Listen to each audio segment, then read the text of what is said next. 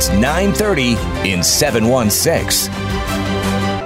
What to do about those malls? Malls across the country, including in our area, have have changed. You bet. And the changes at the McKinley Mall are impacting the surrounding school district and town of Hamburg. Any redo of this mall will require more than just retail sales.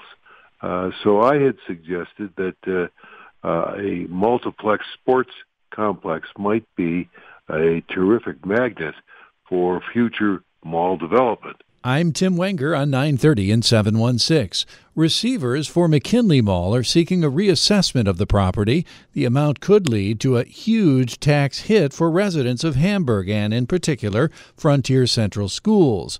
They're asking the assessment be cut from nearly $24 million to less than 3 million. Well, the petitions to lower the assessed value of several taxable parcels that make up uh, the McKinley Mall in the aggregate are now pending in the New York State Supreme Court. Hamburg Supervisor Jim Shaw, talking with Susan and Brian on WBEN, says it's all a complicated brew and has wide ranging impacts. Uh, the town is contesting the petitions, as is the County of Erie and the Frontier Central School District. So it's hard to know uh, what will ultimately result. Uh, there is uh, hope that some compromise through negotiations uh, can lead to a stipulated order on assessed valuations. You know, Jim, it's in everyone's best interest to get new life into the mall. And I know the same thing has been happening with the Eastern Hills Mall out in Clarence and, and other local malls too. There were some discussions about turning the McKinley Mall into a more of a sports theme venue. Is that still on track? Well, it was an idea that I uh, floated uh, several months ago.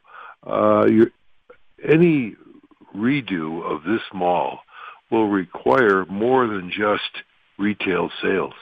Uh, so I had suggested that uh, uh, a multiplex sports complex might be a terrific magnet for future mall development. However, that takes a mall owner and a developer that are willing to do it. Uh, currently, the mall is in receivership, uh, and the receiver has the responsibility to collect the rents, pay the bills, and uh, try to uh, secure new tenants. Uh, at this point, looking at a potential uh, sports complex is very, very remote. We just don't have the participants in place who would be committed to doing something like that. Could you guys have seen this coming maybe just the state of malls in general and you know what we've seen in that mall for uh, you know an extended period of time of you know fewer and fewer people going uh, was this maybe a move to be expected well i think so the national trends have been sharply moving in in, in a direction against big box stores and in retail sales and it's been a trend that's uh, that's been picking up steam over the last four or five years. Uh, there's no question that uh, uh, mall ownership uh, should uh, should perhaps have made other moves sooner. Uh, however, uh, in the McKinley Malls situation, uh, the loss of two or three anchor stores in the last in the last year have been uh, uh, really a, significant blow. So that's that's been kind of tough for them to anticipate, I think. Is it uh, pretty much a certainty that there will be a tax impact for town residents because of this?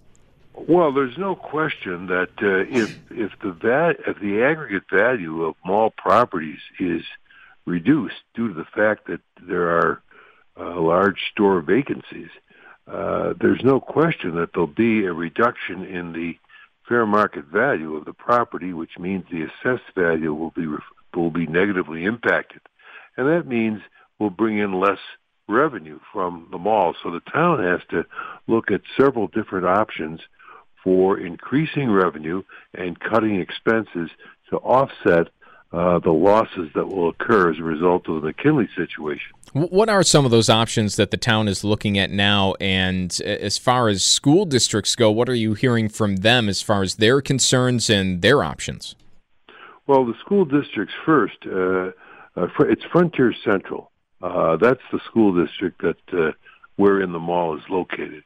And uh, the superintendent knows that uh, it's going to be a significant concern. Uh, in May, the school district uh, uh, has to pass a budget, May of 2019. So it is a it is a significant concern. The town uh, has adopted a budget for 2019, which resulted in a, a small tax decrease for property tax owners. We will have to approve a 2020 budget uh, in November of 2019. In the meantime, what we're trying to do is divest uh, Hamburg ownership of certain parcels of land. Uh, we're selling uh, vacant land, and we're going to sell uh, in January uh, property that's located in the village of Hamburg. We then will be taking a look at property the village owns in the uh, the town owns in the village of Blasdell. So that's one thing we can do. Uh, we can we can also uh, incentivize uh, redevelopment of vacant space in small retail outlets throughout the town. We have strip plazas wherein uh, a building boom in the 1970s and 80s has overbuilt retail options for our town, and now we have a significant vacancy issue, as do many primary suburbs. So we've got to incentivize redevelopment, which will increase value and increase uh, tax flow. So those are just two there are a lot of other ideas we're thinking about as well. The proposed mall reassessment would be a hit of $570,000 to the Frontier Central School District. There's a lot of factors to play in here, but that is definitely a, a, revenue source. They're our largest taxpayer in the district. Dr. Richard Hughes is Frontier's school superintendent, talking with our Tom Puckett. They're asking for an 87% reduction in their, their taxes um, so that we reduce their overall tax payment uh, by $570,000 um, $570,000 uh, could equate to 10 new teachers um, when it comes down to it. But uh, we're looking at the there's a lot of other factors at play here. Hopefully, uh, when the legislature gets together, um, the statewide and the governor's proposal comes out, um, they start funding schools with the foundation aid they're supposed to. Um, you know, we're pretty lean when it comes to administration, actually the leanest in the state. Uh, we've been adding programs back over the years, and um, since the GEA hit and, and the other budget issues. So this is a this is another blip that we hope turns into not being as worst case scenario as uh, they're petitioning. Do you anticipate that the assessed value of the mall would drop a little bit, considering uh, the number of key stores have shut down? Well, I mean, anytime these kind of things come up, um, when somebody petitions, um, whether it's a power company or a business or things like that, rarely is it kept exactly as it was. Um, with stores closing and such, um, I believe that probably will happen.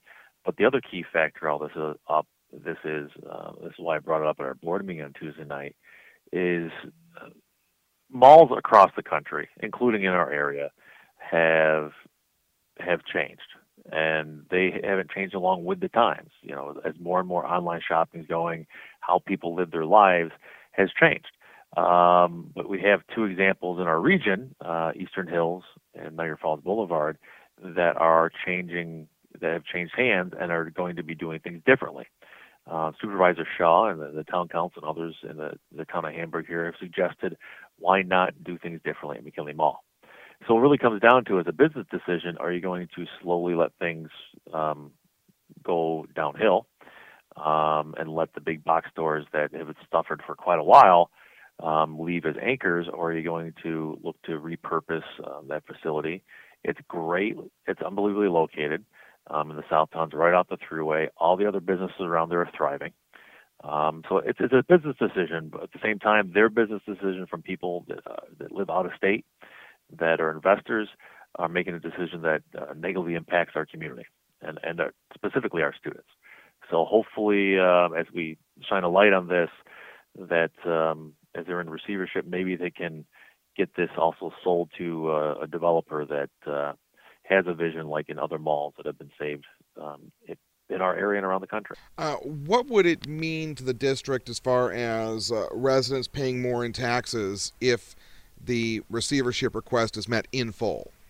If it's met in full um, and the tax levy stayed exactly the same, so say nothing else changed, um, the average house in our school district is assessed. It's assessed, not the actual value. It's assessed at $100,000. So for the average assessed value, it's a $30 increase in taxes.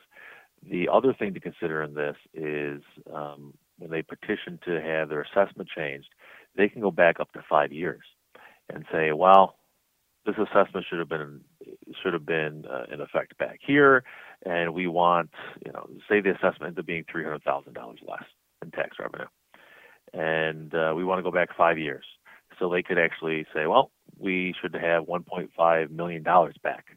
So not only is it changing things going forward, but it could be impacting going backwards.